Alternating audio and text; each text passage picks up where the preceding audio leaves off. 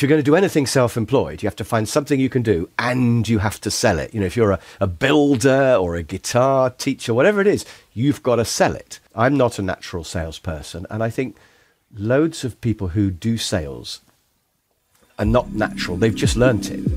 And it is learnable.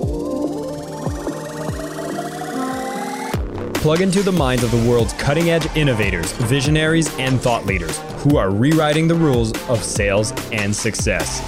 It's your time to make an impact. I am your host, Jason Marc Campbell, and this is the Selling with Love podcast. Hi, everyone. This is your host, Jason Marc Campbell, and I'm excited to announce that my book, Selling with Love Earn with Integrity, Expand Your Impact, is going to be released on February 15th of this year, and I'm so excited to bring it to the masses. So if you are one of the people who wants to get a copy of this book, be sure to go to sellingwithlove.com forward slash book, and you'll be able to get on the waiting list and learn about all the exciting details, bonuses, and special offer that we will have on the day of launch to be able to get your hands on a copy of this book. You'll even have an advanced chapter made available when you sign up. So once again, go to sellingwithlove.com forward slash book, and you'll be able to be one of the first people to get a glimpse inside the new book coming out February 15th. And now, Please enjoy this episode. Hi, everybody. This is Jason Marc Campbell. Welcome back to the Selling with Love podcast. Now, today I have a guest who is an accidental sales expert, but I really love Chris Croft, who's joining me here, who's actually an expert when it comes to time management, project management, leadership, and negotiation. Yet he finds himself being also an extremely amazing trainer when it comes to sales, is one of the top consumed sales courses ever created. The man is a trainer on Udemy. He's one of the best trainers there. He has over 36 courses, 22,000 people view his courses a day, and he's got over 18 million students. So he knows how to train in multiple topics. And today we're really going to focus on if we're not born as a salesperson, are we trapped? Is there anything we can do? Or is it actually an advantage you can have in today's world? Now, this man has an email that goes out to over 20,000 people. He has an engineering degree from Cambridge, so he comes from an engineering background, and he's going to be here to teach us more about sales. Chris, welcome to the show, and thank you so much for being here. Thank you, Jason. Thanks for that big build up. I am not worthy. But yeah, I do have 20,000 people a day viewing my stuff online, and I find that very weird. I can't really get my head around that. But I'm delighted. I mean, if I'm making a difference to the world, then that's really cool. I earn a small amount of money from it as well. It's great to know that all those people out there are learning stuff about sales, as you say, as even my sales course has has done all right, which surprised me. Really? Well, there's going to be two flashbacks I want you to kind of walk us through because we were talking just before the show that you kind of accidentally became a salesperson before you became a sales trainer. You came from engineering, yet you found yourself having to learn sales, which kind of answers the question right from the start is did you feel like you were born as a salesperson and you had all the natural gifts? And if not, what did you have to do to get to the place you are? Yeah. Well, I started out doing engineering just because at school I could do maths and I didn't have very good memory, so things like languages weren't great, but maths I could understand. And so I thought, what subject to do? And I remember a feeling of sort of desperation at school, really. I didn't really know what I wanted to do or what to be. And so I went into engineering, and I was just not a very good engineer. Now, the maths got really horrible, and there's a lot of attention to detail when you're an engineer. And I just I wasn't a very good engineer, and I sort of drifted into management because it was better paid and there was less maths. And I was quite a good manager, but I didn't really enjoy it. And I was looking for something that I could be good at and enjoy, because that's the big search in life, isn't it? To find what am I good at and what do I like doing. And management, I didn't really enjoy. I had to do horrible things to people sometimes, which I didn't want to do, you know, fire people or put pressure on them and things. And I just thought, this isn't really me. So the sort of third part of my, if you call it a career, a random search for life, was training. So I worked a bit as a university lecturer and then I went into being a freelance trainer. And I love training and I enjoy it and I think I'm good at it. I seem to be able to do it. And so, you know, the search is to find the thing that you're good at. And selling has had to come with that because you know, every day I have to sell a training course as well as deliver it. And so selling started out as a sort of necessary evil for me, really. If you're going to do anything self employed, you have to find something you can do and you have to sell it. You know, if you're a builder or a guitar teacher, whatever it is, you've got to sell it. And the other thing I've sort of realized about training is that actually you're selling ideas during the training course as well. So, you know, I spend my time selling people Gantt charts, telling you that Gantt charts are fantastic. And, oh, Jason, if you knew about Gantt charts, they'd change your life. They'd make you happy. They'd make you successful. You really want a Gantt chart, Jason. So I'm selling ideas as well as having to sell the training course itself. And so, like it or not, I've ended up in the world of selling. And you might say, oh, well, yeah, you were always destined to be a salesperson, Chris. That's how you are. But I really don't think that's true. I think I'm not a natural salesperson. And I think loads of people who do sales are not natural. They've just learnt it. And it is learnable. And I think it's a bit like playing the saxophone, which I do in my spare time, by the way. You know, when I listen to somebody like John Coltrane, who's, you know, my sax idol, along with Clarence Clemons, the Bruce Springsteen guy. But John Coltrane is so good. You know, you listen to him and you think, I will never be half as good, a tenth as good as John Coltrane. But that's okay. You could either be depressed watching him or you could be inspired, right? And I look at him and I'm inspired. And I think if I could be a tenth as good as him, that would be great. And you don't have to be the best in the world to enjoy playing the saxophone and to be good enough to play in a band in a pub and for people to like it. And I think sales is the same. You don't have to be the best in the world. And in fact, you can't be the best in the world unless you've got real talent and a lot of hard work. But you can be good enough at anything, actually. You know, if you wanted to learn the saxophone, you could. Anybody could learn the saxophone well enough to play in a band and, you know, impress their mates and have fun. And that's all I've done. And it's the same with selling to be the best in the world, you have to have a natural talent that not many people have, and which I don't have, I don't think. But to be good enough, anybody can learn that. I honestly think that anyone can learn anything to a standard that's good enough. So I absolutely think that sales is learnable. And I actually think if you've got a talent for sales, it's quite dangerous because you might start thinking, I don't need to learn anything, I'll just turn up and blag it. And, and there are lots of salespeople out there who've never studied it never read a book on it. You know, if I was recruiting a salesperson, I'd ask them, what's your favorite book?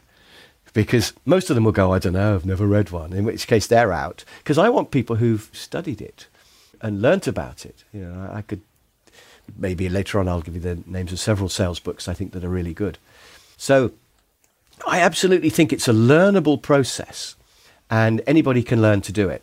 And it's actually quite an easy process, actually that you just walk through. But the main thing is you have to know the process. And if I liken it to walking along a tightrope, and that each step is quite easy actually, and you just do it step by step till you get to the other end. But if you get one step wrong, you're off the tightrope and you don't make the sale. So you need to know what the steps are, and we'll come to those. And then you just need to make sure you do each one correctly. So, yep, it's totally learnable and anyone can learn it, including everyone who's listening to this podcast. Lovely. There's a couple things that you mentioned there that I want to bring back. Number one is this idea that it is learnable, but you don't need to be the absolute best. And one of the things we were discussing as well before the show is the fact that it's an unregulated industry, right? So anybody can be a salesperson. And what's fascinating is when you look at statistics in sales, you could be horrified looking at, oh my God, a lot of salespeople don't follow up. They're not qualified. They don't receive the adequate training but they still are able to have a career in sales. So it's almost like the bar to have a minimal amount of success in sales is actually quite low. So if you're self employed and you're trying to promote yourself, you can learn a lot of the basics and you will be better than the average in no time. And so I think there's a lot of hope that comes with that statistic, knowing that you can do a great job. And again, it comes with that double edged sword, which is the majority of your sales interactions might not have been a positive one, given that there's maybe a lot of negative sales interactions that exist if there's underqualified people that are selling. Chris, I want to also go back through maybe just picking at your mindset because you first started when thinking that sales was kind of that necessary evil. Do you have any idea of where that thought would have come from? Why would you have had that assumption? There's a lot of negative associations that go with sales. You know, I think it's not regarded as a proper career by a lot of people's parents. Although I actually persuaded my son to go into sales, my son Miles is making sales videos, has worked as a sales guy, and is really great. And I'm proud of that. But I think a lot of parents think, oh, I want my son to be a doctor or an engineer, maybe, or a judge or something, but not a salesperson. And I think there's this perception that sales is sort of dodgy and involves even maybe lying in order to get deals and because you can't do a degree in sales it's academically it's not a proper subject not like being a lawyer or something you do a degree in law and, you know, why should sales be regarded as a less good career? I think that's ridiculous. It's actually better paid than most careers. It's a transferable skill. It's fun. You know, you have a feeling of freedom as you go and see customers. I mean, there's loads of great things about sales, but it's not regarded as a good career or a good profession. I also think there's something slightly scary about sales. And I believe the root of the fear, it's kind of fear of rejection. And I think we know that if someone doesn't like you, they won't buy from you. And in fact, however much you want the product, if you don't like the salesperson, you probably won't buy it. And I think, therefore, there's a feeling that if you don't make a sale, it's because they didn't like you. And that could be the case. I mean, it might be just the product wasn't right or it's too expensive, but you know, quite often it is that they didn't like you. And so I think there's a real edge to selling because if they don't like you, they won't buy. And so you every now and then, or maybe quite often, you're told that customer didn't like you, and you have to cope with that. And you know, maybe you didn't like them either, and maybe not everyone's going to like you, and that's life. But I think that that gives the whole thing an edge. And most other careers, there isn't this thing about you know, if you're doing graphic design, there isn't a question every day of well, did that person like you or not? Because you're just there with your computer designing beautiful things, and that's great. So I think selling has got some fears associated with it about being liked. And so I think people therefore do regard it as a necessary evil and, and, something they would like to avoid if they could. But that's a real shame because actually it's really rewarding. And, you know, when you get a sale, it's a great feeling. And the process of selling is fascinating. It, you know, like sort of fishing, like, you know, reeling in those sparkly fish. And if you don't manage to land the fish, then why not? You know, and you can analyze it and think, oh, well, next time I'm going to try this. And there's a sort of almost a chess game element as well of he said that and I didn't have an answer, but next time I'm going to try this. And, you know, there's that sales thing of peeling the onion, isn't there? When somebody says it's too expensive, you say, if it wasn't for the price, would you buy it? And I love all that sort of that gamey side of it because if there's another reason, something that worries them, they have to tell you. Because if they don't tell you about their worry, if they just go, yeah, well, yes, I would, then you've got them because all you have to do is sort the price out and you've got them. So they have to then reveal that what their real worry is. And maybe you can handle that. And so there are all these techniques that you can play and they're all like chess moves. And I think it's fascinating and very rewarding. And when it goes well, it's really enjoyable. And I made up a joke definition of selling once, which has now stuck with me. And I bet you're going to really like this one, Jason, actually, because my sort of joke definition was that sales is making new friends and helping them. And I've come to believe, actually, that that is what sales is. And my customers are mostly friends. I mean, some of them have invited me to their weddings and all sorts of things because you become their friend, not in a Machiavellian way to manipulate them to get money out of them, but because you genuinely find that you have things in common with them and you like them. And if they become your friend, you then can move on to how can I help them? And if I can do a training course that really helps a customer, that's a great feeling, you know, for me and them. And then it'll mean they'll hire me again and recommend me to other people, etc. And whatever I'm selling or making or doing, if I can help my customer, that's a great feeling. So for me, sales is about trying to explore how can I help you? And maybe I can't help you. I mean, I don't know. But just to find out what it is that you're hoping to get, what are you looking for, what are your problems, and can I help you with those? I think that's what the essence of selling is. But there's the two phases because you have to become their friend first before they will then open up and tell you what their problems are. But if you can become their friend and then help them, I mean, what isn't that great? What a great way to spend your life, you know? And I'm selling and doing, but if I was just selling and somebody else was delivering what I promised and it was good, that would be equally satisfying. It would be great. So, you know, I think people's fears about selling are unfounded. But as you say, they are based on the fact there's a lot of unregulated, really bad salespeople out there who are really pushy, quite often dishonest. It does get selling a bad reputation. And I'm always fascinated when I go into shops just to see how good or bad they are at it. Or when I get somebody to come around, you know, builder looking to do some work on my house, how bad they are at it. And you just think, oh, have you not had any training? A very quick example my son Miles and I went to the BMW showroom about a year ago to look at a car. He was thinking of getting a BMW because he discovered that on monthly hire, you can buy them quite cheaply, like $200 a month. And he was like, I could afford that. I could afford a BMW. You could see his eyes go.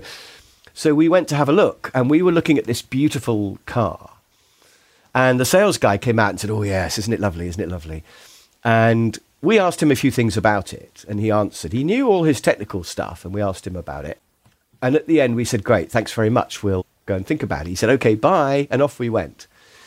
And he never got our names or phone numbers or emails. So he's not able to send us a message saying, By the way, we're doing a special offer this week. He never even found out which of us was thinking of buying it. Was it me or my son?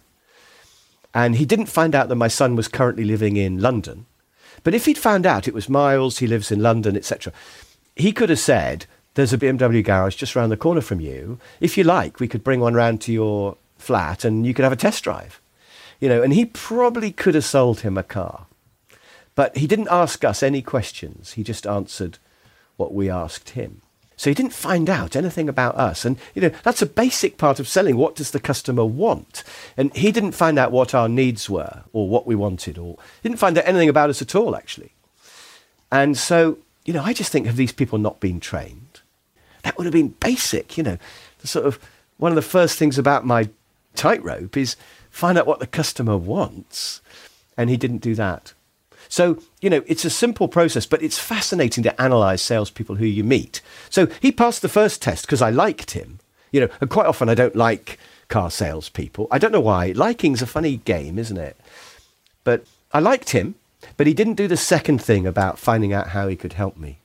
They have to go together because then you just have a friend, but then you're like, you're in the context of a sale. So it's like, hey, you're here to be helped, right? You're walking into the dealership.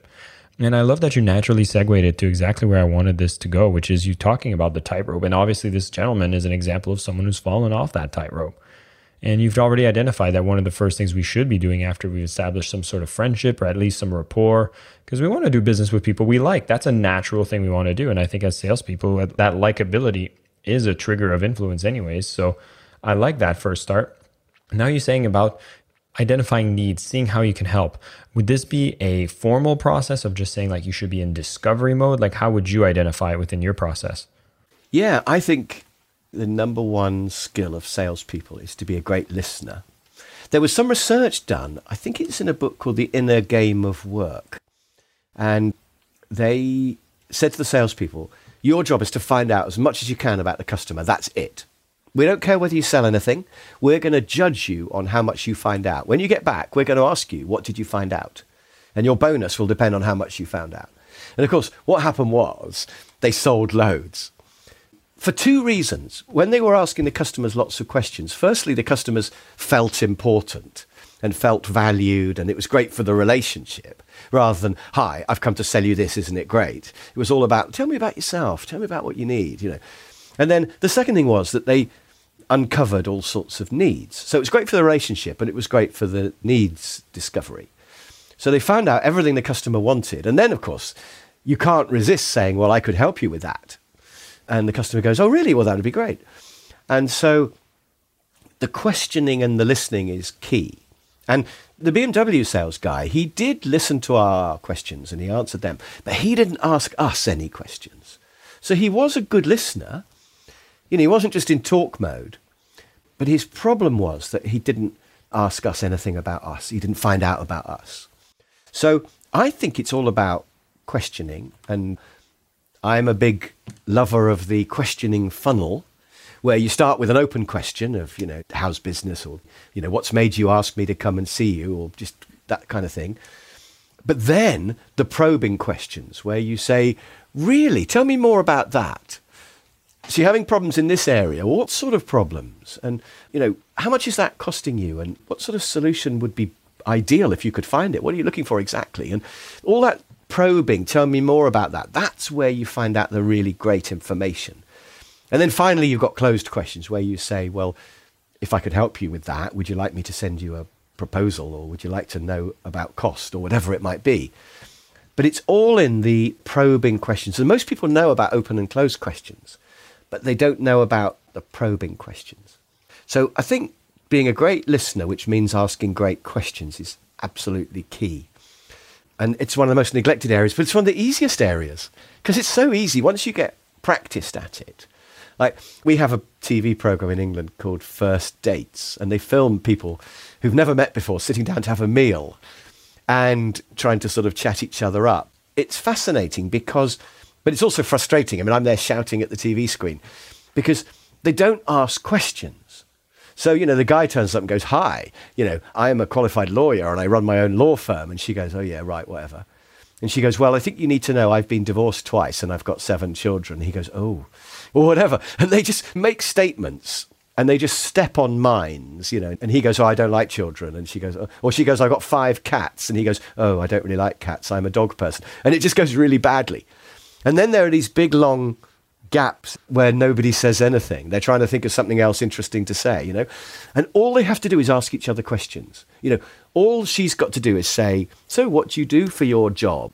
or "Do you have any pets?"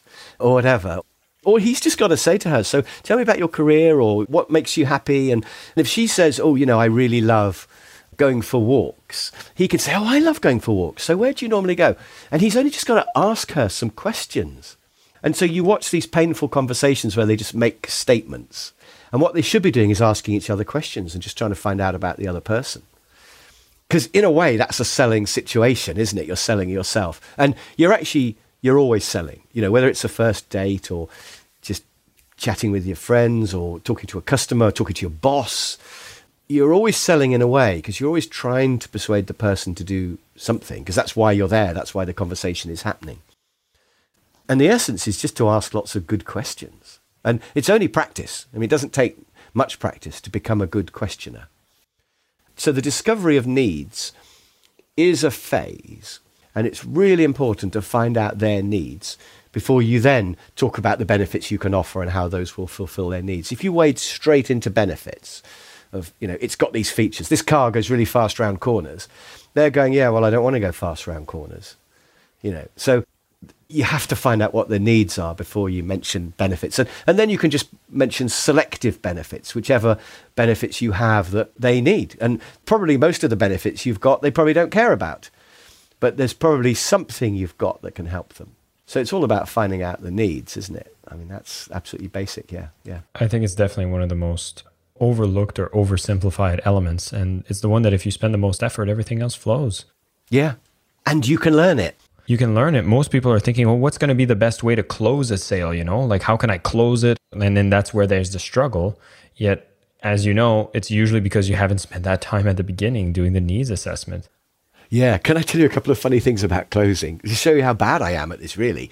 Because quite often I get an inquiry about a training course and we talk about what do they want and I say, well, I could do that and maybe we do it over Zoom or maybe we do it face to face or whatever and they say brilliant and then I sort of do my little close where I say roughly when do you want it? Do you want it quite soon? Or, and they go, well, we want to do it mid March. And I go, well, I've got a few dates lit in March. You know, what's the best day of the week? Tuesdays. I've got a Tuesday left. Let's do it. And we pencil in a date and everything's done. And we say goodbye. And then after I've hung up from the phone or I've left their office, I go, oh, forgot to talk about price.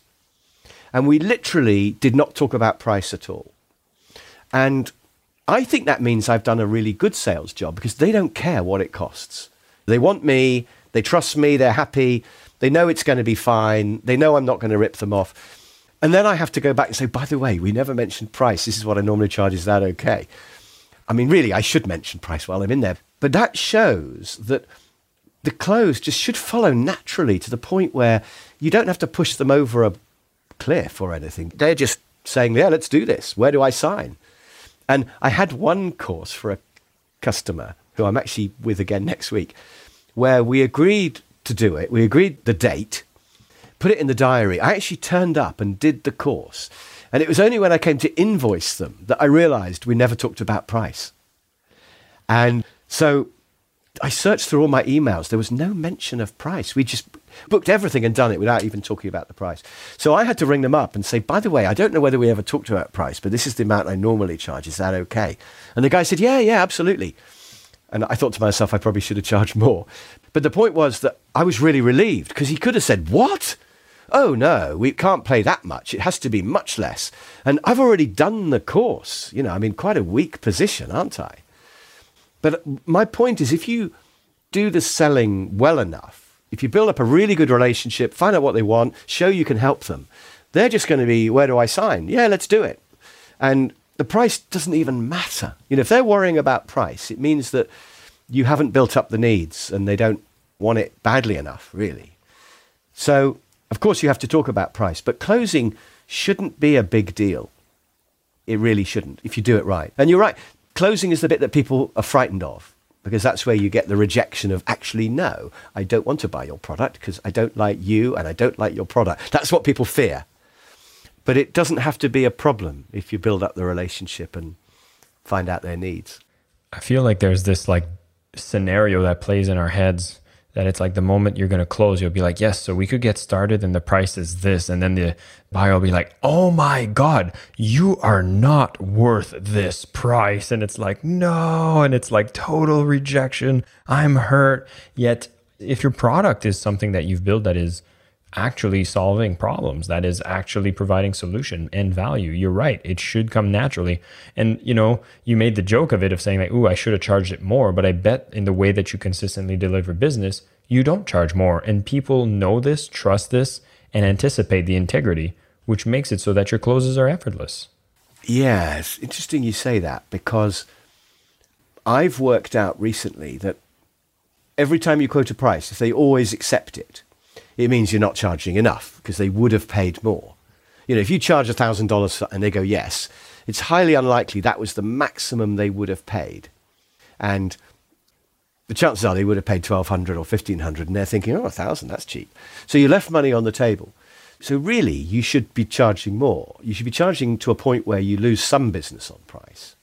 Even though salespeople hate that, the reality is you should be losing up to half your business on price. If you do a little spreadsheet of how much you charge and how much you lose and work out your optimum position, which is easy to do, you'll find that you should really be losing about half your business on price. But that really goes against the grain of salespeople because they've got this deep down belief that if they lose a deal, it's really because the person didn't like them. And so they hate to lose business. But really, if you lose business purely on price, and it really is price, you should be fine with that. You should be thinking, well, not everyone can afford me, and that's fine. And actually, the ones who you lose on price are the ones you want to lose. They would have been a pain because they're just trying to find the cheapest person. And they don't really understand quality and they don't love you. You know, if somebody just wants the cheapest trainer, and they're looking around. I don't want to be their trainer. I want the trainer who likes my way of doing it and understands me and wants a relationship with me and to work with me. And if they're just shopping around for someone cheap, you know, do I even want them as a customer? And they're going to be trouble anyway. They're always going to be trying to negotiate me down and get more for the money, and they're just going to be a pain. So I think salespeople have to tell themselves to be strong and to tell themselves it's okay to lose the odd thing on price. Don't feel bad about that. It's natural. It's right. If it doesn't happen, you're not charging enough but it does hurt. well, as we do it more often and the business grows, then you have more profit margins, you have more success, you can deliver more value, and the cycle continues into a bit more success. Chris, I just want to say a big thank you for coming on the show and sharing so much. I love your style of selling. I love the energy that you bring in the way that you sell. And I think it's inspiring for a lot of people who have this caricature of this as we were saying before, gift of the gab type of salesperson that doesn't communicate as much trust. I think that wave is happening right now where we want people that are going to be better listeners. We want people that want to build that relationship and that we want to feel comfortable doing business with. And I think the methods you speak about are exactly what needs to happen. For those of you who are listening, again, I think the biggest thing that you should really be understanding that we talked about today is really understanding that asking these questions, genuinely listening, caring about discovering their problems, their needs, is going to be where you can put most of your effort, where you're going to be aiming to build a friendship and identifying what truly are the needs they need help with. And then once you realize that what you offer actually does help them, that is, in essence, your 30,000 foot view of how a sale is. There doesn't need to be any fear about it. I think there's some over exaggerated emotions about how negative it could be, but really it becomes a beautiful thing that is super satisfying. And if you're just like Chris, where you don't feel like you are a natural born salesperson, know that the practice that it takes you to get to a level that you are really good and then realizing that you're going to be ahead of the average in no time will make you very successful in any kind of sales career as you move forward. Chris, once again, thank you so much for joining me. For those of you who want to go deeper with the sales training and any other training with Chris, we're going to put a link in the show notes so you can go and discover his courses, more about Chris, and be able to interact as well. Again, Chris, thank you so much for coming on the show. Thank you, Jason. It's been a complete pleasure. Thank you very much. Thank you so much for listening to this episode of the Selling with Love podcast. I mentioned at the beginning the release of the book Selling with Love is coming on February 15th. If you haven't went to sellingwithlove.com forward slash book to get yourself on the waiting list yet, take the time to do so now. I'll have a sample chapter available, some exciting bonuses, and you'll be one of the first to put your hands on a copy of my book that is coming out so soon. Thank you so much for being a supporter. Thank you for listening to the show, and until next time. I am your host, Jason Marc Campbell, and this is the Selling with Love podcast.